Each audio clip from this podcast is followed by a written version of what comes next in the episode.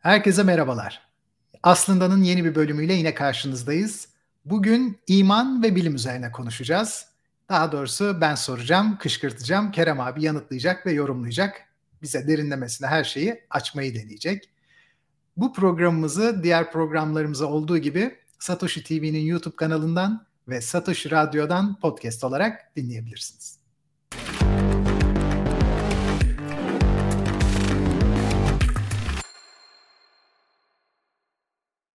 Kerem abi hoş geldin tekrar.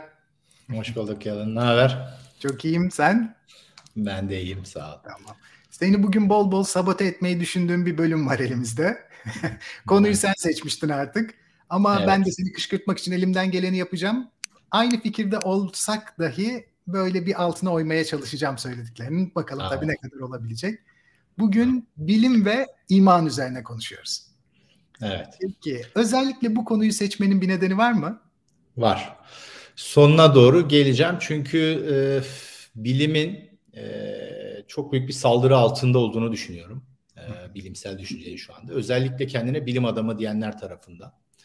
E, özellikle üç tane toplumsal olay e, meselesinde yani e, fizik, mikrokimya, tıp bu tip şeylerde bir sorun yok. Bilim tıkır tıkır işliyor. E, ama toplumsal yansımaları olan, politize edilen konularda maalesef işte bu e, iki senedir yaşadığımız pandemide yapılan şeyler, e, iklim krizi e, adı altında önerilen şeyler ve biraz da aslında daha bunun şeyi eski ekonomi biliminde de e, genel olarak e, bilimsel anlayışım ve bilime yaklaşımın bazı problemler olduğunu düşünüyorum ama onu daha başka bir e, şeye getirebiliriz. Özellikle bu pandemide yapılanlar e, ve bu pandemiden önce ve pandemiden sonra da sıklıkla şiddetini arttıracağını düşündüğüm iklim bilimi, iklim krizi e, konusunda yapılanlarda bilimin e, biraz yozlaştırıldığını e, düşünüyorum. Bunun da en büyük sebebi tabii politik politize edilmesi. Yani e, belli çıkar grupları işte tepeden e, bazı çözümlere ulaşılmaya çalışılması. Bu çabaların sonucu olan bir sürü aksaklıklar ve buradan da bilimin zarar gördüğünü düşünüyorum. Çünkü bilim e, şu anda da geçerli olmak üzere işte çok prestijli bir şey. Yani hayatımıza e, bunca zamandır çok şeyler katmış bir e, tanımını yapalım istersen önce. Bilim e, belli yöntemler kullanarak gerçeğe ulaşma çabalarının bütünü aslında. E, biliyorsun iki temel yöntem var. İşte biri tüme varım, e, biri tümden gelim. Genelde dar anlamıyla e, bilimsel metot olarak tümden gelimi sadece bilim olarak kabul edenler de var. Bunun bazı sebepleri var. Bunu da e, vurgulayabiliriz. E, tüme varım e, biraz daha farklı. E, ben e, başta söylediğim gibi tümden gelim ve bilimsel metot üzerine daha çok durmak istiyorum ama tüme varımla ilgili de birkaç bir şey söylemek istiyorum. Daha geniş anlamıyla e, bilimi e, onu da katarsak tüme varımı da. Şimdi biliyorsun TÜMEVAR'ın bazı e, inkar edilemeyen, doğru kabul edilen önermelerden, aksiyonlardan başlayarak e, mantık adlı e, e, formalize edilmiş e, yöntem kullanılarak bazı bilgilere ulaşma çabasıdır. Biraz spekülatiftir. E, en ilk e, bilgiye ulaşma çabalarının sonucu ortaya çıkmış bir yöntemdir. İşte antik Yunan'dan özellikle Aristo tarafından da formülize edilmiştir bütün mantık yapısı. Hatta 2000 senede kimse dokunamamıştır o Aristo'nun yaptığı şeye. Daha sonra işte 15. 16. yüzyıldan sonra e, Aristo eleştirilmeye başlamıştır, geliştirilmiştir. Hala da önemli bir e, çalışma alanıdır. Bir entelektüel bir felsefenin altında bir alandır. E, tüme e, varım da işte ne yapılır? Bazı çok bariz, inkar edilmesi imkansız gibi hatta inkar etmenin o önermeyi kanıtladığı bazı çok temel aksiyonlardan başlanır. E, şayet böyleyse böyle ve veya bağlaçları kullanarak işte mantık yapısı kullanılarak yeni bilgilere ulaş, ulaşmaya çalıştı. Yalnız tümevarımda e, bir problem var. E, bu bilim olarak bazen e, kabul edilmemesinin de en büyük sebebi. Tümevarımda e, önermelerde ima edilmeyen bağımsız bir bilgiye ulaşamazsın. Yani TÜMEVAR'ın bir nevi o önermelerin aslında kapsadığı ama o önermelerde anlatılamayan şeyleri daha açmaya yarayan bir yöntemdir. Elbette faydalıdır bir sürü alanda. Ee, ama e, yepyeni bir bilgi de bağımsız bir bilgi vermez. İşte mesela örnek verelim bütün insanlar ölümlüdür. E, yalın insandır. O zaman yalın ölümlüdür. Şimdi yalın ölümlüdür sonucuna ulaştık ama burada bağımsız bir bilgi yok. Yani önermelerin içinden topladığımız bazı bilgiler. Veya başka farklı önermelerden de ortak e, sonuçlara varıp başka e, e, referans e, nasıl söyleyeyim perspektiflerle başka yine bayağı e, kategorize konularda bazı bilgilere ulaşılabilir. Diğer taraftan e, tümden gelimde biliyorsun işte önce bir hipotez ortaya atılır, bir iddia. E, daha sonra bu iddia kanıtlanmaya çalışır. Gerek gözlemle, gerek deneylerle, bazen ikisi birden, bazen birinden biri seçilerek mecburen data toplanır. E, ve hipotezi kanıtlaması e, e, muhtemel e, nedensellikler tespit edilir. Diğer değişkenler izole edilir. Sonuçta bir nedensellik zinciri kurulmaya çalışılır ve birkaç kere e, tekrar edildikten sonra da yeteri kadar doğru, e, yanlış çıkmazsa kanun haline gelmesi beklenir. Yani çok fazla tekrar eden gözlemler, çok fazla tekrar eden e, deneylerden sonra da o bazen hipotezler e, kanun haline de gelebilirler. Bir sabotajla başlayayım o zaman. Tabii. Şimdi tümden gelim yönteminde dedik ki bilimsel yöntem olarak bir hipotez ortaya atarız. Hipotez bizim bazı şeyleri bazı şeylerle ilintilendirdiğimiz zihinsel bir önerme. Bu önerme henüz sınanmamış. Sonra hipotezi sınamaya tabi tutarız. Sınamadan sonra hipotez geçerli ya da geçersiz diyebiliriz. O zaman ilk Tam o da değil. Orada bir e, araya gireyim. Hipotez yanlışlanırsa gözlem veya şeyle çöpe atılır. Doğrulanırsa doğru olduğu kabul edilmez. Yani bilimsel Harika. metotta bazı Bunu, ince nüanslar var. Seni. Evet, evet, diyecektim ki ben de ilk yaptığın tanım bilimin gerçeğe ulaşma amacıyla ilintili bir tanımdı. Çaba. Evet. Evet. Diyecektim ki ben de Popper benim bildiğim bilimin yanlışlanabilirlik üzerine olduğunu söylüyor diyecektim. Evet. Ee, Şimdi orada e, doğrulayamayız hipot- ama yanlışlayabiliriz. Yanlışladığımızı evet. geride bırakırız Diğeri işlevselliğini koruduğu sürece bizim için çalışır durumdadır ama her evet. an yanlışlanabilir. Evet ama sadece o değil yanlışlanabilme çok önemli bir şey ona gelecektim. Ee, hipotezin iki tane çok önemli şey var bilimsel hipotez olabilmesi için. Biri yanlışlanabilir olması bu şu demek yanlışlanabilir kadar kesin bir iddia olması lazım ki teoride o senin e, çabaların sonucu deneyler ve gözlemler sonucunda bir ihtimal teoride öyle bir sonuç çıkabilir ki hipotezin çöpe atılabilir. İman dedik başta e, bilim ve iman. İmanın üzerine e, çok dinleri falan konuşmayacağım elbette. İmanı katmamın sebebi bilimle kıyaslamak ve kontrast yapmak için aslında. İmanın en büyük özelliği ise yanlışlanamayan iddialar ve arzular olmasıdır. Mesela bilimsel hipotezde iman iddiasının, arzusunun e, en büyük ayrımlarından biri budur. Yanlışlanabilmede bir önemli şey daha var. Mesela oradan örnek verelim bir tane. e, din e, iman açısından bakarsak işte mesela her şey Allah'ın takdiri derseniz olan her şey e, siz böyle bir imana sahipsiniz, böyle bir inanca sahipsiniz. Bir tanrı var, her şey onun takdiri. O zaman hiçbir e, yaptığınız şey bunu yanlışlayamaz. Yani ne olursa olsun Allah'ın takdiri dersiniz. Böylece işte Allah e, Tanrı'nın varlığı bir bilimsel hipotez olmaz. Tamamen arzu, iman. Zaten imanı da tanımlarsak iman bir şeyin gerçekliğine sebepsiz yere inanmak demektir. Hatta o kadar bir sebepsiz yere inanmak demektir ki çoğu dinde bu özellikle vurgulanır sadakat ölçüsü olarak. Bakın benim imanım o kadar güçlü ki hiçbir sebep aramıyorum bile. Yani o kadar güçlü bir imanım var şeklinde vurgulanır bir sürü dinde. Tabii ki e, bir sürü teoloji özellikle Hristiyanlık teolojisinde e, Tanrı'nın varlığını kanıtlamak için özellikle e, hem Platon'dan hem Aristo'dan da esinlenerek bir sürü argümanlar geliştirilmiştir ama her zaman bir kenarda iman e, tamamen sebepsiz inanma ve bundan da gurur duymaya gerektirir aslen. Ve hemen Hafızam her, her beni şey... yanıltmıyorsa Anselmus'un e, teorisi böyle. İnanıyorum evet. çünkü saçma diyor mesela. Evet, aynen yani Böyle bir yani bu, yürütme de var yani. Evet. Ama diğer taraftan mesela Thomas Aquinas da işte 15. 16. yüzyılda zannedersem Aristo'nun işte mantık argümanlarını alarak e, Tanrı'nın varlığını işte e, ilk hareket ettiren argümanı işte böyle 8-10 tane argümanı var. Aristo'nun argümanı Hristiyanlık için ve Tanrı'nın varlığı için de yorumlamıştır ama e, iman genelde bütün dinlerde de bu vardır. E, yani e, şey olarak e, sebepsiz yere inanmaya şey yapar. Şimdi yanlışlanabilirlikte bir daha e, geri dönersek e, mesela bir örnek verelim bilimsel hipotezden suyun donması. Su soğukta donar yanlışlanabilir kadar kesin bir e, iddia değildir. Dolayısıyla bilimsel bir hipotez olamaz. Bir e, referans noktası vermek lazım. e, su 0 derece Celsius'ta donar mesela. Bu yanlışlanabilir bir iddiadır. Deney yaparsın, gözlem yaparsın. 5 derecede donarsa dersin ki bu hipotez doğru değil veya eksi 5 derecede donarsa bu hipotez doğru değil. Demek ki yanlış çıktı deyip kenara atabilirsin. İkinci mesele hipotezde e, nedensellik o iddianıyı ilgilendiren nedensellik şeylerindeki değişkenleri izole edebilmek, diğer değişkenleri de çok iyi tanımlayarak dışarıda bırakabilmek. Mesela bu açıdan su 0 derece Celsius'ta donar da bilimsel bir hipotez değildir. E, suyun saflığını belirtmen lazım. Çünkü su saf su 0 derece Celsius'ta donar. İçinde tuz varsa mesela, başka maddeler varsa donmaz. Bu yüzden eğer suyun saflığını kontrol edemezsen deney yaparken habire değişik sonuçlar çıkar. Hiçbir şey kanıtlayamaz.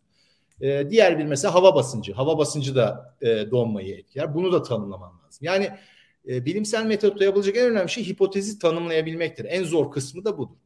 İkinci mesele de deney yaparken ve gözlem yaparken de seni ilgilendiren nedensellik e, değişkenlerini e, çok iyi bir şekilde ayırt edebilip diğerlerini e, kontrol edip en azından e, kontrollü bir şeye getirebilmen lazım. Bu e, mesela şeyde de böyledir. E, cisimler ağırlığı ne olursa olsun aynı hızda dünyaya düşerler. Ama işte hava sürtünme değişkeni var. O yüzden vakum vakumlu bir tüp alman gerekir. Havanın sürtünme e, gücünü değişkenini dışarıda bırakabilmen gerekir. Bunu yapamadığın takdirde hiçbir deney e, seni sonuca ulaştıramaz. Hipotezini kanıtlayamaz. Mesela burada da aklıma şu geldi. Demin Aristo'dan da bahsettiğin için söylüyorum. Aristo kendi düşünerek büyük olan ve ağır olan cisimlerin daha hızlı Aynen. düştüğünü yazmıştı. Evet. Yüzlerce yıl bu deneye kadar kabul evet. edildi. Çok ilginç evet. yani. Evet. İmanla ee, kabul edildi. Evet. Şimdi e, bilimsel metodu hani bu tanımlıyoruz ya şöyle olması lazım. Tabii başka şeyler de var ufak tefek. Mesela işte insanı ilgilendiren biyokimya ile ilgili, tıpla ilgili bir şey bile olsa plasebo kullanılır. Psikolojik olarak etkenler e, kontrol edebilsin diye. E, çift kör araştırma şeyleri vardır. Yani bu bilimsel metodu e, mümkün olduğu kadar işe yarar hale getirebilmek için bir sürü yöntemler ve önemli e, şeyler geliştirilmiştir e, prensipler. Ama bu da tabii bir gecede olmadı. Ve metot e, son derece işte işe yani şu anda geldiği noktasıyla belki mükemmel değil ama elimizde olan en iyi şey gerçeğe ulaşmak için özellikle doğa olayları. Yalnız e, bir tane problem var ve bu problemi e, bu metodun bazı yerlerde uygulamasında görüyoruz. Bilimsel metot baştan söylediğim gibi hipotez ve deney ve gözlemlerde değişkenlerin kontrol edilmesini gerektiği için kaotik sistemlerde bilimsel metot çalışmıyor. Mesela ekonomi, mesela iklim, mesela pandemi bilimi. Ben bunlardan örnekler vereceğim size. Şimdi ekonomide e, kaotik bir sistem çünkü merkezinde insan var. İnsan böyle e, bildiğin taş, toprak, işte e, şey materyaller gibi her zaman her aynı tepkiyi veren bir varlık değil. Çok fazla değişken var. Sabah farklı, akşam farklı insanın yapısı. Deney yaptığın zaman ona tepki veriyor. Ee, yani çok kaotik bir sistem var ve değişkenleri bırak e, pratikte, teoride bile hepsini hesap etmene imkan yok. O Tabii yüzden... şöyle bir durum oluyor. Yani insan bir özne olduğu için kendi kendine otonom hareket edebilme kapasitesine sahip. Düşünce evet. olarak da dıştan bağımsız düşünce geliştirebiliyor. Evet, bir evet. taş gibi değil. Taşı bıraktığımızda sonsuza evet. kadar orada kalırken insan kendi kendine harekete geçiyor ve Aynen. değişiyor. O yüzden de bilimsel metot dediğimiz e, tümden gelimde işte bir bilimsel hipotez yapıp deney yapmak çok bir sonuç vermiyor. Çünkü değişkenleri kontrol edemiyorsun. Her deney yaptığında veya her gözlem yaptığında seni tespit edemediğin bazı faktörler var. Onlar rol oynuyor ve o yüzden de zihinsel olarak mesela ekonomide o yüzden e, tüme varım yöntemi daha kullanılır. Yani tüme varım belki çok böyle spesifik tümden gelim gibi bilimsel metot gibi spesifik matematikle e, basitleştirilebilecek kadar spesifik şeyler vermez ama genel kanunları verir. Mesela bir arz talep kanununda bir malın fiyatı yükseldiği zaman satıcısı artar, alıcısı azalır ona talep eden. Fiyatı düştüğünde satıcısı azalır, e, alıcısı artar. Şimdi bunun için deney yapmaya gerek yok. Oturup da işte bakın çocuklar evet fiyatı 10 lira olan bir şeyi şu kadar insan isterken fiyatı 9 liraya düştüğü zaman bakın deney yaptık bu sefer bu kadar insan yapıyor diye uğraşmana gerek yoktur. Peki Çünkü... Kerem abi sabote etmek adına söylüyorum. Tabii. tabii. Veblen'in teorilerini düşünebiliriz bandwagon etkisini düşünebiliriz. Yani aslında şunu biliyoruz bugün. klasik iktisadın arz talep kanununun fiyatı düşen ürüne talebin arttığı yönündeki yaklaşımın bugün o kadar işlemediğini biliyoruz. Tabi nedenleri var. Çünkü pek Değil, çok şart o, senin söylediğin gibi değişti. İşte işte o kontrol edilemeyen değişkenlerin rol oynamasıyla ilgili. Ya mesela zaman tercihi, faiz konuşurken söylemiştik. Zaman tercihi diye bir şey var. Zaman herkes discount eder. Yani bugün kime sorarsan sor, bugün mü sana 100 lira vereyim, bir ay sonra mı 100 lira vereyim derse diye sorsalar, bunun deneyini yapmaya gerek yok. Herkes şu anda ister 100 lirayı. Sadece şu anda 100 lira mı vereyim, bir ay sonra 120 lira mı vereyim diye sorduğunda buna 110 lirayı kabul eden olur, 120'yi kabul eden olur, 130'u kabul eden olur. İnsanların zaman tercihleri farklıdır ama buradan da spesifik olarak evet ya bugün bugün mesela 120'yi kabul edersin, yarın 130'dan aşağısını kabul etmezsin. Anlık bile değişebilen şeyler. Bunlardan bilimsel yöntem kullanılarak bir hipotez yapıp matematikselleştirebildiğin kadar böyle spesifik şeyler çıkaramazsın. Şimdi nasıl peki böyle kaotik sistemlerde ne yapmaya çalışıyorlar? E, matematik modelleme diye bir şey icat etmişler. Matematik modelleme şu. Sistem çok kaotik. Milyonlarca değişken var. Bırak kontrol etmeyi tespit bile edemiyorsun. Ekonomide veya hatta iklimde. Ne yapıyorlar? E, bilimsel yöntem kullanacağız diye. Sadece kontrol edebildikleri e, değişkenleri alıyorlar. Onları sadece varsayıyorlar. Doğru olduğunu varsayıyorlar. Matematik modelleme yapıyorlar. Şimdi evet o matematik modelleme aldığın variable'larla, o değişkenlerle, kontrol ettiğin değişkenlerle evet mantıklı bir sonuç verebilir. Formüle koydun, çıkardın. Ama gerçekte bir alakası kalmıyor. Çünkü gerçekte 999 997 tane e, değişkeni dışarıda bırakmışsın. 3 tane değişkeni matematik modele koymuşsun. Etki edebilecek bir sürü faktör var dışarıda. O yüzden mesela aynı şey iklim için geçerlidir. İklim de çok kaotik bir sistemdir. Evet doğa olayıdır ama kaotik sistemdir. Mesela işte klasik metafor vardır. Brezilya ormanlarında bir e, kelebek kanadını çırpsa Hindistan'da e, fırtınaya sebep olur diye. Bunu sadece dünyanın içinde atmosferde değil yani e, uzayda içinde güneş sisteminde güneşin etkisi bin tane etkisi var. Hatta şeyi kabul ediyorsak, insanın iklime etkisi olduğunu düşünüyorsak insanın bile etkisi var. Yani bugün e, insan davranışı böyle, yarın farklı olabilir. Mesela son 50 senedir iklimle ilgili tonlarca matematik modellemeler yapıldı. Ben hepsini de takip. Eski haberlere falan da şey yapabilirsin internette var. Bir tane doğru çıkan yok. Yanına yaklaşan yok. Yani diyorlar ki mesela 75'te bir haber çıkmış. Bilim adamları araştırma yaptı, ölçüm yaptı, ekonomi. 2000 yılında şöyle olacak. Yok alakası yok. İşte 50 senedir bunlar yapılıyor. Aynısı e, mesela pandemi biliminde oldu. İki senedir e, sen de takip ediyorsun. Değişik üniversitelerin genellikle istatistik bölümleri. E, pandemi derken işte dediğim gibi mikrobiyoloji anlamında değil. DNA'sı, virüs o konuda çok ileri dünya. Yani genetik kodunu çözüyor, aşısını üretiyor bilmem ne. Pandemi bilimi derken şunu kastediyorum. Bilim derken tırnak içinde. Salgın nasıl olacak? Kaç kişiye yayılacak? Kaç kişi hastanede olacak? Kaç kişi ölecek? Bunlarla ilgili rakamlar iki senedir verilen rakamlar hep zaten hep yukarı doğru abartılıyor çünkü politize olmuş. Bir şeyin meşrulaştırmak için yani devletin yapacağı önlemleri meşrulaştırmak için kullanılan çalışmalar haline gelmiş. Hiç ben daha aşağıya doğru yanılan e, pandemi işte şey de görmedim, matematik modellemesi de görmedim. Mesela iki senedir yaptıkları o kapamalar, işte bez maske takmalar, işte e, aşı ile ilgili tepeden insanları şu anda Dünyanın işte Kanada'da oluyor, dünyanın her yerinde ayaklanmaları. Ya insanı boğan, sıkan ve bunu bilim diye meşrulaştırmaya çalışan insanlar böyle matematik modellemelerle, gerçekle alakası olmayan şeylerle çok büyük zararlar verdiler. Ve bu bilime de zarar veriyor. Çünkü kendine geçen inanamadım. Yani Fauci diye bir adam var. E, doktor demeye, şey demeye bin şahit ister. Bürokrat adam biliyorsun Amerika'da. Adam çıktı ben bilimim dedi. Yani bunu diyen biri böyle bir şey dediğinde titri ne olursa olsun, görevi ne olursa olsun, hangi e, şeyde olursa olsun gerçek bir bilim adamının utanıp çıkıp bir saniye sen ne diyorsun demesi lazım. Ama maalesef şu anda günümüzde bilim adeta bir e, dine dönüşmüş. Kendine bilim adamları diyenler bu bilimsel metot artık hiç konuşulmuyor. Biri çıkıp diyor ki ya kardeşim işte ben bilimi temsil ederim uzmanım. Yani klasik vardır ya uzmanlar şöyle ben uzmanım. Böyle böyle bir şey. Bana bir data göster, bana bir çalışma göster, bana bir hipotezi olan, bilimsel bir hipotezi olan, gözlem veya deneyle bunun kanıtlandığı, en azından o an için yanlışlanmadığı bir, da, e, bir bilgi göster. Yok.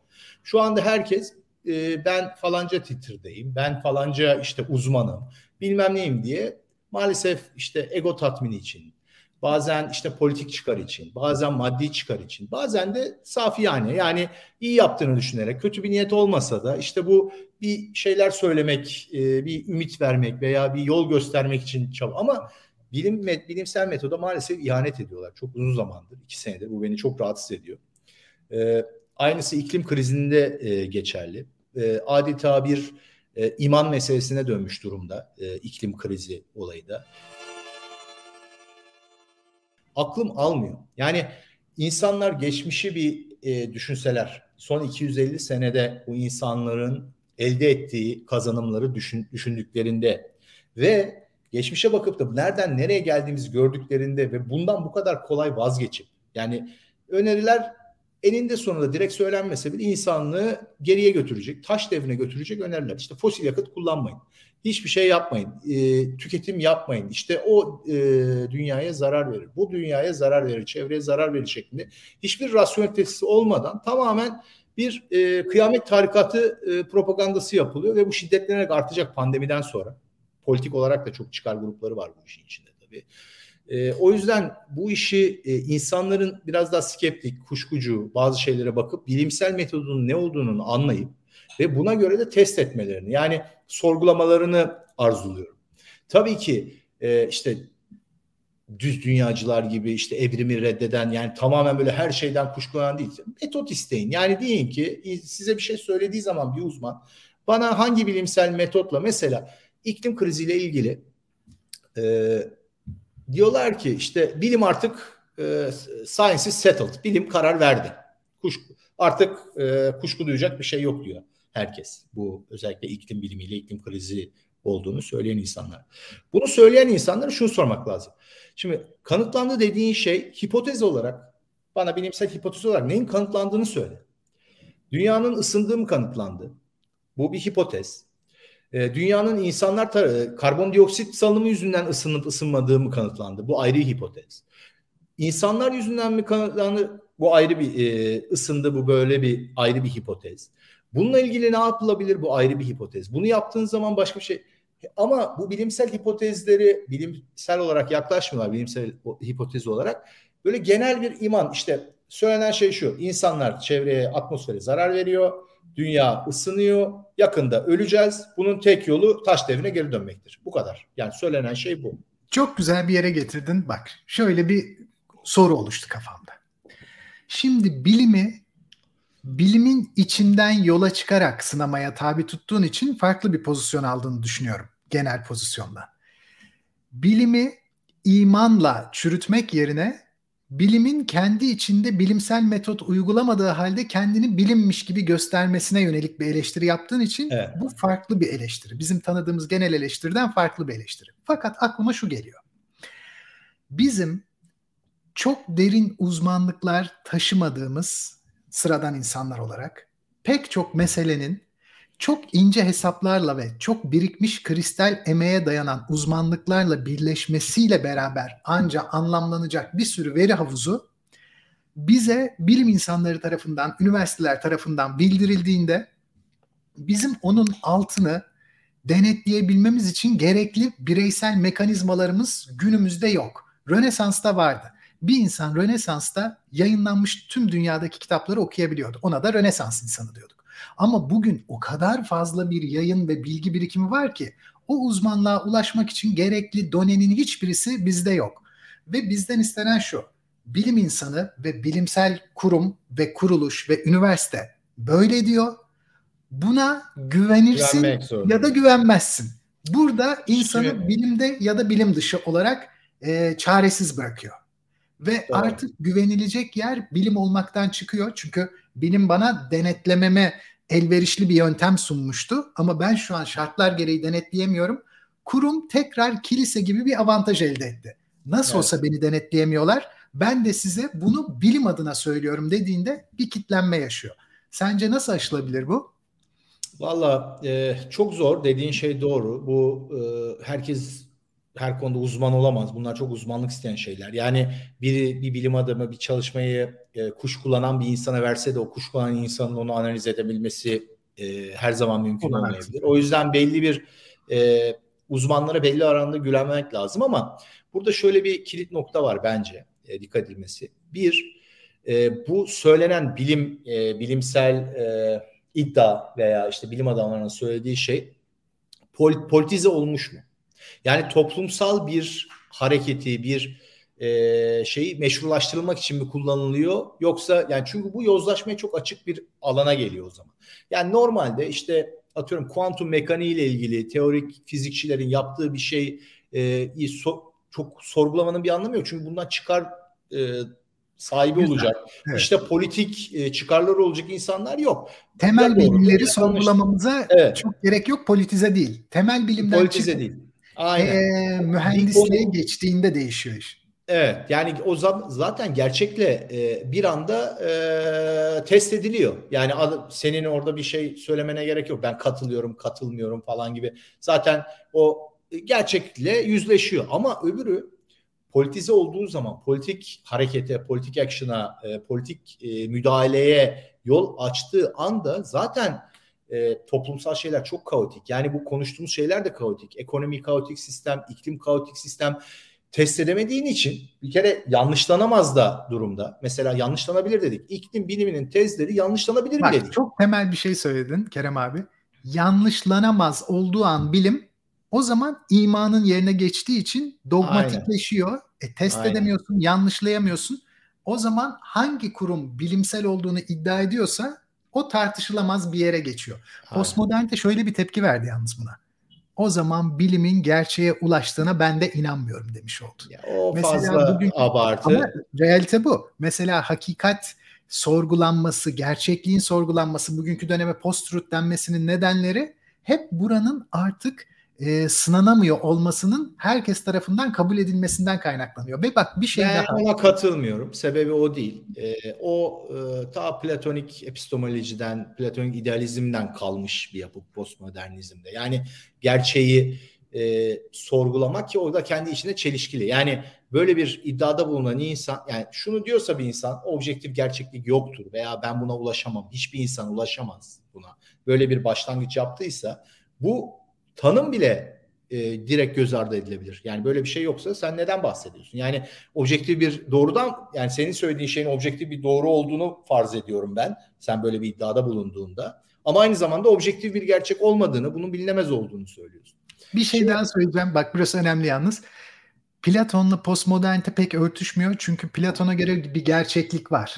Gerçekliği sadece da... biz burada çok fazla araya e, ara yüz girdiği için onu göremiyoruz. İşte mağara alegorisi falan ondan evet, bahsediyor. Evet.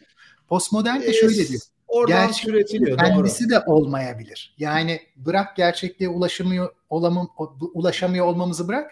Gerçeklik diye bir şey de olmayabilir. Hatta bak Kerem abi bir şey söyleyeceğim sana. Seni biraz da kışkırtmak istiyorum yani.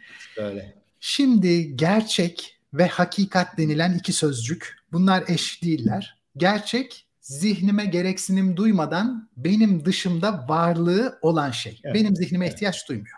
Hakikat dışarıdaki gerçekliği onunla uyumlu şekilde zihnime atmam anlamına geliyor. Bu yüzden hakikat bir yargı, gerçeklik bir olgu. O dışarıda var. Fakat gerçeklik ve hakikat sözcükleri moderniteden önce modernitedeki anlamıyla kullanılmıyor modernite senin de söylediğin üzere bilimle gelip çok etkili bir 500 yıl geçiriyor. Bu yüzden moderniteye modernite de, dememizle beraber ondan öncesine premodernite diyoruz. Moderniteye atıfla. Sonrasına da postmodernite, modernite sonrası. O kadar güçlü bir 500 yıllık yer. Fakat moderniteden önce premodernitede yani gerçeklik yok. Çünkü gerçeklik Tanrı'nın keyfine kalmış durumda. Gerçekliğin kendisi yok. Tanrı tam değil. Ben ona tam ta katılmıyorum. Antik Yunan'da, Antik Yunan'da. Antik Yunan ama biliyorsun moderniteyle rabıtalı. E, olabilir. Yani ona ayrı ayrı tutuyorsun. bak, Çünkü biliyorsun antik Yunan mitolojisinde tanrılar her şeye kadir tanrılar değildir. Her zaman Tabii. için yani süper kahraman gibidirler. Güçlerde dağıtılmış bir, Her zaman bir objektif gerçeklik vardır. O tanrılar bile o gerçekliğe uymak zorundadırlar ve akılla bu gerçekliğin keşfedilebileceğini düşünür antik Yunan. Zaten bütün bu Batı medeniyetinin temelinin olmasının sebebi bu. Ve senin söylediğin şeye atfen şunu söyleyeyim. İnsanlar zaman zaman e, gruplar halinde akla isyan etmişlerdir. Bu son derece normal. Antik Yunan'da da vardı bu Dionysus e, tarikatları işte Bakus tarikatlı bir yandan Homerik tanrılar e, mitolojisi rasyonel gayet işte kurallara bir yandan da içip içip kendinden geçip canlı canlı keçip parçalayan işte bir anda aklın ağırlığını üzerinden atıp kendinden işte bütün keyif verici maddeler de zaten tarih boyunca aklın ağırlığını çünkü akıl sana öngörü veriyor. Öngörü endişe veriyor. Endişe sürekli ge- gelecekle ilgili bir endişe taşıyorsun. Aklın o yükünden kurtulmak için bir sürü şey yapıyor. Modern zamanlarda da Rousseau'nun başlattığı işte romantizm akımı akla isyandır. Ee, işte bu sen daha önce programda da bahsetmiştin. İşte kutsal vahşi mi ne vahşiydi o ha, şey evet, vahşi. Evet. Soylu vahşi. Ee, soylu vahşi pardon. Hı hı. Ee, soylu vahşi. İşte orada da işte akıl o kadar çok şey belli bir şeyden sonra romantizmde çünkü akıl bir kenara atılır. Daha sekülerdir ama e, iman geçmez, içgüdüler e, kutsanır. Yani insanın içinden gelen vahşi mesela işte romantizmin işte sanatı bile ettiğim şey. Vahşi kaplanlar, onu parçalayan şey. Yani doğal böyle içgüdüsel şeyler hep öne plana alır. İman yerine e, içgüdüler ön plana çıkarır ama akıl hep geri plana atılmaya çalışır. Çünkü akıl bir ağırlık yani bir yük e, aynı zamanda. Hem bizim çok önemli bir e, şeyimiz. Burada e, sen bitir istersen bir konuya daha geçecektim ben. E, epistemolojik problemleriyle ilgili kaotik sistemlerde. Tamam. Şöyle diyecektim. E, modernitenin gerçek ve hakikat kavramları anca modernitenin dili içinde anlamlıdır. Postmodernitede ve premodernitede anlamlı değildir. Antik Yunan da moderniteyi yeniden çevrildiğinde moderniteyi tetikleyen bir yer olduğu için onu ben moderniteye dahil olarak algılıyorum. Hatta Antik Yunan'ın da Sokrates öncesi pek Sokrat sonrasıyla benzeşmiyor.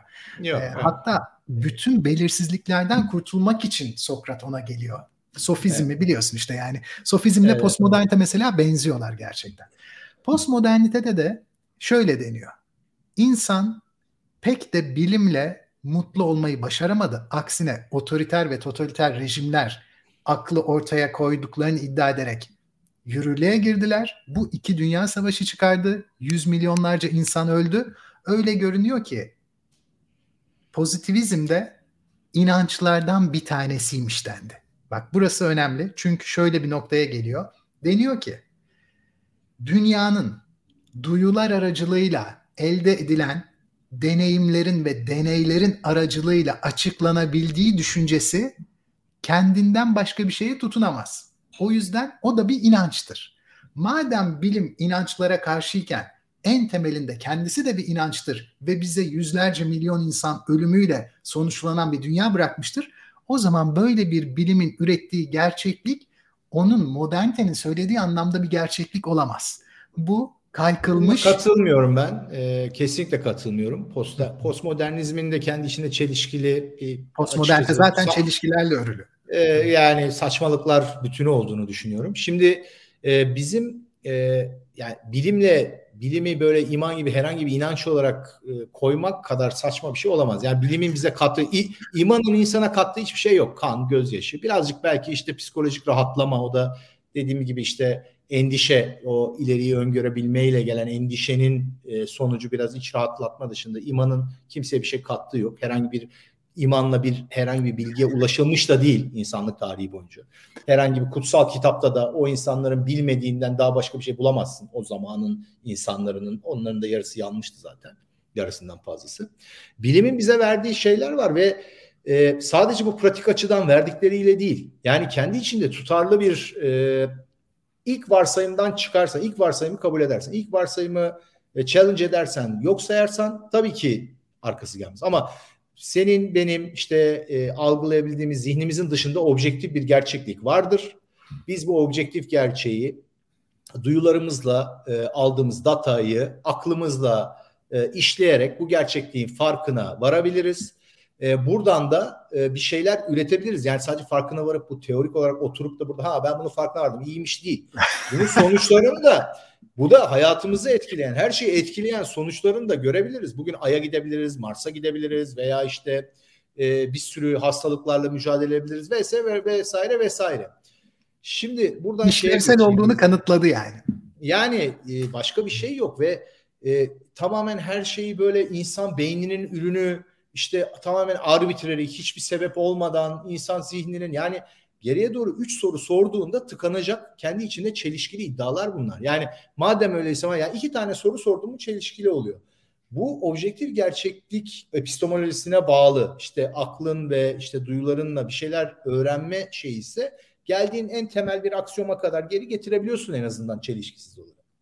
Şimdi kaotik sistemlerde bilimsel metodun e, zorluklarından bahsederken mesela çok popüler bir film var Netflix'te e, Don't Look Up yukarı bakma diye hatırlarsın hmm. seyretmişindir belki bir ara e, olay Bak. olmuştu.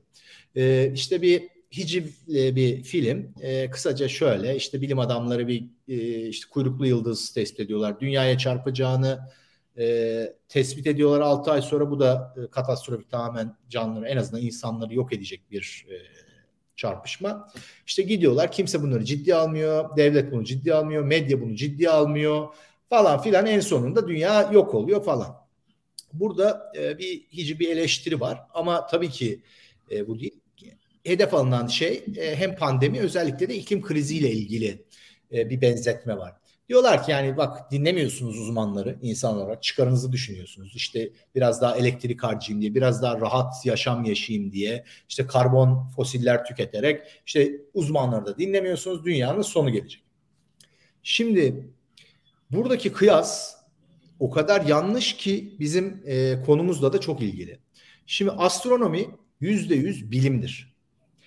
İklim bilimi denilen şey astronominin yüzde biri kadar bile bilim değildir. Veyahut da şöyle söyleyeyim bilimsel metot iklimde kullanılamaz. Biz bir astronom falanca gök cismi falanca şeye çarpacak dendiği zaman bundan kimse kuşku duymaz. Çünkü astronomi değişkenleri kontrol edebilen, gözlenebilen e, çok tam bilimsel metoda uygun bir bilim alanıdır. E, kimse o yüzden mesela filmdeki gibi biri çıkıp desin bir kuyruklu yıldız 6 ay sonra kalacak. Yarın ortada panikten hiçbir şey geçme. Bırakın ciddiye almamayı. Peki iklim krizi şeylerini kimse niye ciddi almıyor? Çünkü adamların hiçbir dediği doğru çıkmadı şimdiye kadar ve yön, kullandıkları yöntem de prediction yapmaya, öngörüye elverişli değil. Hiçbir öngörüleri de zaten tutmadı. Eğer astronomlar da iklim bilimi gibi işte mesela seneye güneş tutulması olacak deyip de olmasaydı, hiçbirini tutturamasalardı, işte falanca gök cismi çarpacak deselerdi de çarpmasaydı, defalarca böyle yanılsalardı Aynı filmde olduğu gibi o zaman falanca e, gök cismi geliyor dendiğinde de kimse tabii ki kale almaz. Yani bilimsel metodun kullanılamayacağı yani ama bilimsel metot o kadar büyüleyici bir şey ki yani bazen imanın öznesi haline geliyor. Onu anlatmaya evet. çalışıyorum. Özellikle genel e, toplum halinde. İşte bilim diye bir şey var. Ne olduğunu bilmiyoruz. Bilimsel metot nedir kimse bilmiyor. Bilim adamı değiller. Sıradan insanlar. Ama biliyorlar çok iyi bir şey. Bize bir sürü şey vermiş. E o zaman ben buna iman edeyim diyor. O zaman bilim adamı diyenler de rahipler oluyor. Onlar ne derse onları kabul etmeye başlıyorsun. Kimseyi sorgulamıyor ve gerçekten yozlaşıyor. Ve bu e, benim ben bilime inanılmaz değer veren bir insanım ve o, o yüzden de acıtıyor ve gelecekle ilgili de şeylere e, saplanıyorum. Ama Allah'tan tabii her alanda böyle bir şey yok. Yani bir sürü bilimsel alanda, astronomide, astrofizikte, işte mikrobiyolojide, tıpta bir sürü gelişmeler hala devam ediyor. Orada bilimsel metot çünkü e, uygun ve yozlaşmaya da çok açık değil. E, ama işte bu toplumsal e, hareket gerektiren, toplumsal politika üretenlerin işte çıkar gruplarının olduğu işte çok şeylerde maalesef e, bu bilimi e, bilim diyerek yani Scientology diye bir din bile kurdular. Yani düşünsene yani bilim adlı şeyi e, ne kadar yozlaştırabileceğini. O yüzden çok dikkatli olmak lazım. Herkesin bilimsel metot nedir? En azından bunu anlaması lazım. Tabii ki gidip de orijinal kaynaklardan gidip de araştırıp da ha bak bilim adamı yanlış yapıyormuş ben yanlışını buldum diye bekleyemezsin sıradan insanlar. Ama en azından bilimin ne olduğunu bilsinler. Bir metot olduğunu. Bu metodun tanımlı, formel bir metot olduğunu, buna uyulması gerektiğini, uyulmadığında ne tip sorunlar olabileceğini bilsinler. Yani bu ben de bilim adamı değilim. Biz de oturup deney yapmıyoruz. Yani oturup da astronomi falan yapmıyorum ama işte e, felsefeden, epistemolojiden bu konularda biraz kafa yorduğum için işte nedir ne değildir en azından anlamaya çalışıyorum. Ona göre tartıp kuşkucu olarak bazen söylenenleri senin ne çıkarın var bu işten? Bir çıkarın var mı? Böyle bir şey olduğunda işte e, gerçekten de e, bir de şöyle bir problem var mesela bu insan doğasıyla da ilgili. Bir şey uzmanlaştığı zaman bir insan e, genellikle zamanı sınırlı herkesin. Yani bir konuda uzmanlaşan insan diğer konularda fazla kafasını yoramıyor. Ekonomi ekonomik sebeplerden. Yani zamanı yok. Ve bütün dünyası o şey oluyor. O konu oluyor. Mesela pandeminin başında da bu böyleydi. Şimdi eğer tek bir hedef ama hayat o kadar basit değil. Bir sürü trade-off var. Yani bir şey yaptığın zaman bir bedeli var. Ya ve toplumsal olaylarda da e, bu şeyler çok katmanlı, çok tespit edilmesi zor şeyler ve sen uzmanlığın açısından seni ilgilendiren noktada evet şöyle o konuya uzmanlaşmış olabilirsin. Diğer konuları düşünmeyebilirsin ama dışarıdan birilerinin şunu demesi lazım. Bak evet sen uzmansın bu konuda doğru söylüyorsun ama bunun bak böyle böyle bedelleri var. Bunları da hesap etmen lazım. Bu bedel senin iddia ettiğin sorundan daha büyük bir bedel olabilir. Yani ilaç hastalıktan daha kötü olabilir. Yani bu konuları da göz ardı etmeden sadece o noktada bu şey metaforuyla da iyidir. Elinde çekiç varsa her şey çivi gibi görürsün. Evet. Gibi. Bu yani o, o körlük, uzmanlık körlüğünde de dikkatli olmak lazım. Uzman kutsamamak lazım. Yani her televizyona çıkan veya medyaya çıkan uzmanı da he uzman tamam bu işi madem biliyor tamam dediğini yapalım diye olmaz. Çünkü başka yansımaları var, başka efektleri var, başka sorunlara yol açıyor. İşte pandeminin ilk yıl e, günlerinde, aylarında dünyanın her yerinde kapamalar oldu. Değişik değişik. Bazı ülkelerde olmadı tabii istisna Allah'tan yani herkes e, ortak hareket etmedi de data oluştu elimizde. Ne işe yarıyor, ne işe yaramıyor diyor. Çünkü bunları laboratuvarda deney yapacak halimiz yok. Geçmiş verilere bakıyoruz. Mesela İsveç farklı yaklaştı, Almanya farklı yaklaştı, Türkiye farklı yaklaştı. İngiltere farklı yaklaştı. Amerika içinde eyaletler farklı yaklaştı. İşte bazıları maskeyi mecbur bıraktı, bazıları kapama yaptı, bazıları hiç kapama yapmadı. Farklı farklı politikalar uyguladılar. Şimdi bunlarda öyle büyük hasarlar oldu ki. Neden oldu? Çünkü tek at gözlüğüyle bakıp tek bir şeye konsantre olan belli bir uzmanların hiç bu yan etkileri, collateral damage, damage dediğimiz işte bu e, yan e, şeyleri hiç göze e, önüne almadılar. E, bırak bunları yani insanların yani bu önümüzdeki yıllarda bu dönem yani çok büyük bir aptallık var. Belki dünya savaşları kadar olmasa bile işte geçmişe baktığımızda ne büyük aptallık yapmış insanlık diyor ya. Bu dönem çok büyük aptallık olarak e, analiz edilecek ileride tarih e, derslerinde.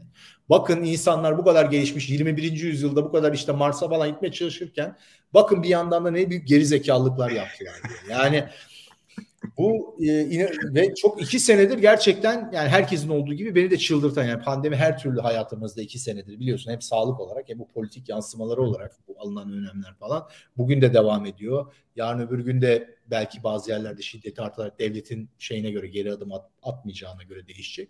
O yüzden e, bu konuyu seçtim yani bilimle iman.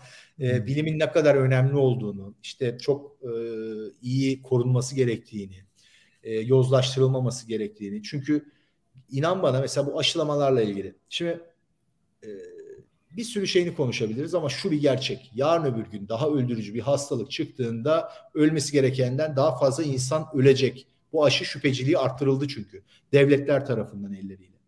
Aşı halbuki çıksalardı zamanda deselerdi ki bakın risk grupları bunlar. Bunların muhakkak aşı olmasını gerektiğini düşünüyoruz. Bunların çok olmasına gerek yok. Herkese empoze etmeselerdi bu kadar zorlamasalardı, küçük çocuklara kadar indiler ki çocukların Covid'den ölüm, ölüm oranı o, o kadar düşük ki yani okula gönderdiğin serviste ka- araba kazasında ölme ihtimali belki daha fazla çocuğun her gün okula giderken.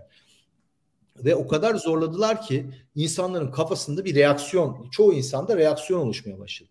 Yarın öbür gün gerçekten çok daha öldürücü bir hastalık geldiğinde bu sefer bu reaksiyon yüzünden bir sürü insan onu da reddedecek.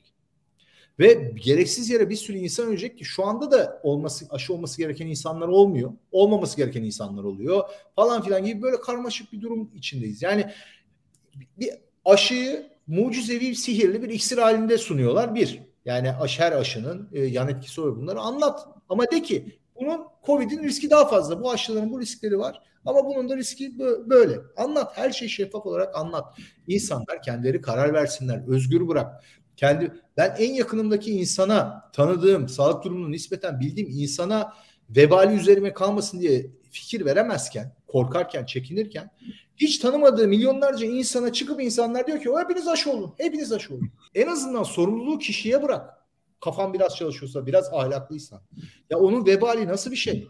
Yani o vebali nasıl üstüne alabiliyorsun? Yani bırak aşı tamamen e, şey olsun teoride. E, sıfır sorunlu olsun. Üretiminde bir hata olabilir, bir şey olabilir, uygulamasında bir hata olabilir adam.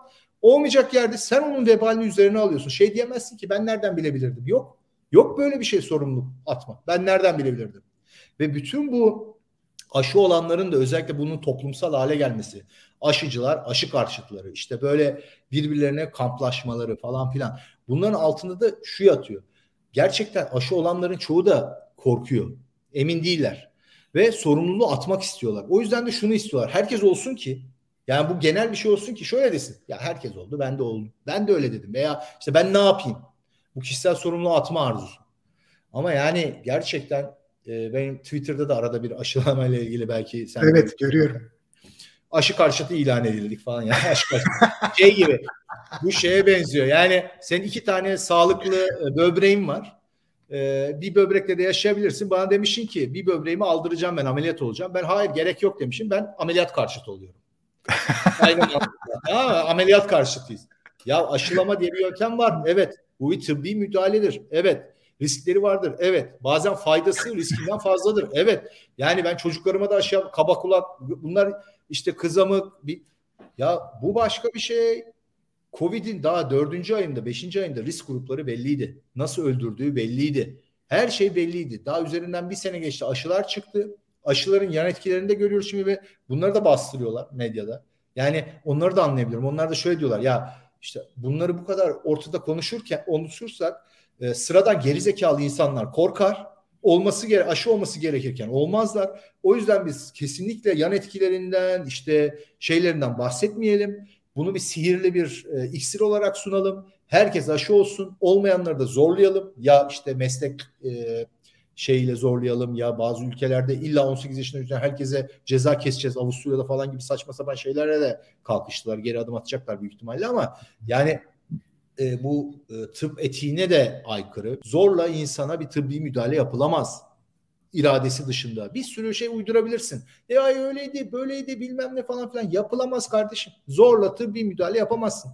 Bir insana aşıyla yaklaşıp istemediği halde aşıyla yaklaşmayla silahla bıçakla yaklaşma arasında bir fark yoktur. Bir beden bütünlüğüne saldırı yapıyorsun o insanın. Eğer zorla beden yani bir tıbbi müdahalede bulunuyorsan ki aşı da böyle bir şeydir. Ve bunun e, vebalini de nasıl alıyorlar, nasıl işte şey gibi oluyor bu e, Stalin'in meşhur lafı işte bir insanın ölmesi trajedi, bir milyon insanın ölmesi e, istatistiktir diye. Yani böyle e, bu insanlar bunu ittiren insanların kafasında hep rakamlar var, insanlar yok. Ahmet Mesela Benden, ahlakta mesela... şöyle temel bir soru var e, fe, ahlak e, felsefesinde. Örnek şu, tabii çözümü yok. Yani bir mutlak bir yanıtı yok. Bir trende gidiyorsunuz, makinistsiniz, iki yola ayrılıyor mu e, tren yolu? Bir tarafta altı kişi bağlı, bir tarafta tek kişi bağlı. Hangi tarafa treni sürersiniz? Bu Aynen. söylediğim bütün mesele bunun yanıtını veremiyor olmamızla ilintili. Genellikle ver, veriyoruz. 6 Onu... kişi ölmesin deniyor. Genellikle Aynen. böyle söyleniyor. O... Ama hangisi daha ahlakidir bunun yanıtı yok. Çünkü Şimdi diğer insanı onun, etkileyen, onun taraflarını onun, etkileyen. Onun bir başka versiyonu var konumuzla daha ilgili. O da e, bir kişi senin tren yoluna itip 6 kişiyi kurtarma ihtimali. Şimdi e, bu e, deneylerle de yapılmıştır. 6 kişi öleceğine bir kişi ölsünü herkes kabul ediyor bu dediğin örnekte. Ama soruyu şöyle dediğin zaman 6 kişi kurtarmak için sen bir kişiyi demir yoluna atıp öldürmen lazım. Bunu yapabilirsin. Bu ahlaki midir? Şimdi bir doğal şartlar var. Benim gelmek istediğim nokta da oydu. Senin kontrol edemediğin. Bir de senin müdahalenle vebal alman var. İşte bu Çok vebal alma dediğim bu. Yani e, sen müdahale etmesen ölecek belki ama senin yapabileceğin bir şey yok. Sen her şey kudreti olan bir tanrı değilsin. Yani her şeyi kontrol edebilecek şeyin değil. Böyle bir sorumluluğun yok bir birey olarak. Ama müdahale edersen ve müdahalen yanlış çıkarsa bunun vebali senin üzerinedir. Ve bu çok önemli bir kriter. Yani bu bizi bir sürü şeyden engelliyor. Yani bir sürü aptallık yapmamızı, saçmalık yapmamızı engelleyen bir şey. Bir ahlaki, hatta bir e, içgüdüsel bir şey hatta. Yani bunun bir e, ben ahlakın akıl e, aklın bir şey olduğunu düşünüyorum. Temelinin akıl olduğunu düşünüyorum ama e, evrimsel de tabii vicdandı, empatiydi, ahlakı besleyen, temelini oluşturan evrimsel bazı adaptasyonlar da var. O da başka bir konuda konuşuruz belki. E, o yüzden e, dediğim gibi dertliyim bu konuda biraz. E, hem Kerem abi çok güzel bir konuşmaydı. Şöyle diyeyim. Hepsine katılmıyorum ama çok iyi savunduğunu düşünüyorum. Ve çok iyi gerekçelendirdiğini düşünüyorum yani. Her zaman şunu başarıyorsun büyük bir başarıyla. Pozisyon aldığın tarafın kendi içerisinden bir eleştiri getiriyorsun. Biz genellikle karşıt pozisyonların birbirini eleştirmesine e, aşinayız. Sen taraf olduğun pozisyonun içerisinde taraf olduğun merkezi eleştiriye tabi tutuyorsun ve söylediğin varsayımlar ve yürüttüğün akıl ikna edici oluyor. İlginç bir yer yani ben, kafa karıştırıcı e, her zaman herkese tavsiye ederim. Ben genelde şunu yapmaya çalışıyorum. Bir iki tane e, bir e, işte mantıksal hata, logical false dedikleri strawman diye bir şey vardır. Bilirsin karşındaki rakibi en güçsüz şekilde evet. takip eder, tarif edip onu onun karikatürünü tarif edip karikatüre evet. saldırmak. Aynen. O bu çok sık yapılan bir şeydir. İşte başkasının ağzına bir şey niyet e, kafasına niyet sokarsın ama ben bir de bunun tam tersi vardır. Steelman. Yani karşıdakinin argümanını alıp onun hatalarından da ayırındırıp onu daha güçlendirip önce yani çünkü insanız hepimiz. Yani bir argümanı sen mesela bir şey savunuyorsun. E, arada hata yapabilirsin ama ben senin ne anlatmak istediğini anlıyorsam o hatalarından da arındırıp senin iddianı daha da güçlendirip önce ondan sonra ona karşı e, onu yıkmaya çalışırsam, onun e, doğru olmadığını şey yapmaya çalışırsam kendi argümanım da daha güçlenir. Dışarıdan baktığın zaman ben genelde böyle yapmaya çalışırım. Karşı taraf ne demek istiyor? Sebepleri nedir? Hatta e, tarihsel sebepleri, onu or- onu oraya iten şey nedir? İşte e, hata yaptığını düşünüyorsam hata yapmasının sebebi nedir? Bunların hepsini düşünürüm ve buna göre e, kendim argüman geliştiririm. E, tabii e, yani vaktim de var. Herkeste böyle lüks yok. Benim e, eskiden beri bu tip şeyler okuyacak, düşünecek falan. Bazı temel şeyleri maalesef e, kıymetini bilmek lazım. Bazı temel gerçekleri okullarda falan da çok yüzeysel öğretiliyor. Evet. Ben bu söylediğim şeyleri üniversiteden mezun olduktan sonra öğrendim her şeyi. Yani bildiğim şeylerin yüzde 99'unu şu anda bildiğim şeylerin üniversiteden mezun olduktan sonra öğrendim. Benim okul şeyim boyunca öğretilen şey işte biz ve öğrenmeyi sevmem de üniversiteden mezun olduktan sonradır. Yani üniversite bitirene kadar bu kadar uğraştık, oraya gittik, bir sürü şeyler yaptık, bir sürü zaman geçirdik, sınavlara girdik ama işte temel aritmetik, matematik, okuma yazma, işte İngilizce. Bunlar bunları öğrendik yani. Anladın Onun dışında. tamam. Çok güzel bir sohbetti. Çok teşekkür evet. ederim. Hakikaten teşekkür umarım ederim. önümüzdeki program bunun kadar iyi olur. Yani sanki İnşallah. son iki programdır çok yukarı çıkıyor. Evet. evet. Vallahi harikasın. O zaman haftaya yeni bir konuyla yine seninle görüşmek üzere. Görüşmek üzere. Çok sevgiler. Bay bay. Bay bay. Bu arada biliyorsunuz Aslında'nın tüm bölümlerini Satoshi TV YouTube kanalından ve Satoshi Radyo Podcast'ten tekrar tekrar dinleyebilirsiniz. Haftaya yeni bir konuyla görüşmek üzere.